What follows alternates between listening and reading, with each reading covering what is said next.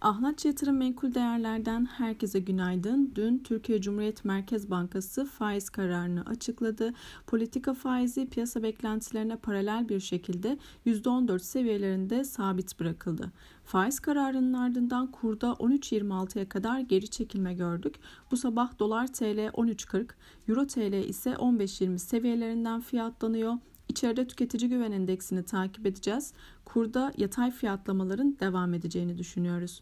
Küresel piyasalara baktığımızda Asya borsaları ABD endekslerinde görülen satışların ardından geriledi. Özellikle dün Amerika'dan beklentileri karşılamayan verilerin gelmesi bilançolara dair endişelere neden oldu. Standard Poor's 2022 yılı içinde yaklaşık %6 düşmüş oldu.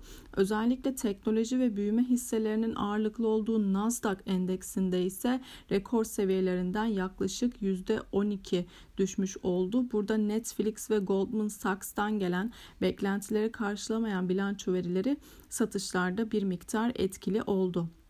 ABD 10 yıllıklarına baktığımızda zirve seviyelerinden ciddi düzeltme geldiğini söyleyebiliriz. 1.77 seviyeleriyle birlikte bir haftanın en düşüğünden fiyatlanıyorlar. Brent petrol tarafına baktığımızda dün Amerika'da ham petrol stok verileri açıklanmıştı.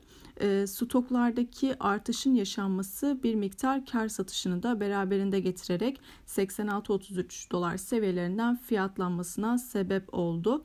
Borsa İstanbul'da dün yine yüksek volatilli bir gün yaşandı. BOTAŞ'ın doğalgazda kesintiye gideceği haberinin üretimin aksamasına neden olacağı endişeleriyle birlikte Borsa İstanbul sert e, hareketlere sebep oldu. Fakat 22 günlük hareketli ortalamalarının üzerine atmayı başarması en azından e, şimdilik pozitif e, olarak algılanıyor.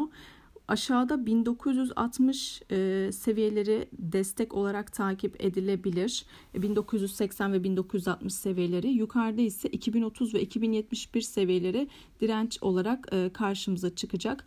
Bugün veri akışı sakin. Yurt içinde tüketici güven endeksi, yurt dışında ise İngiltere perakende satış verileri takip edilecek. Ağlaç yatırım olarak herkese bol kazançlı güzel bir gün dilerim.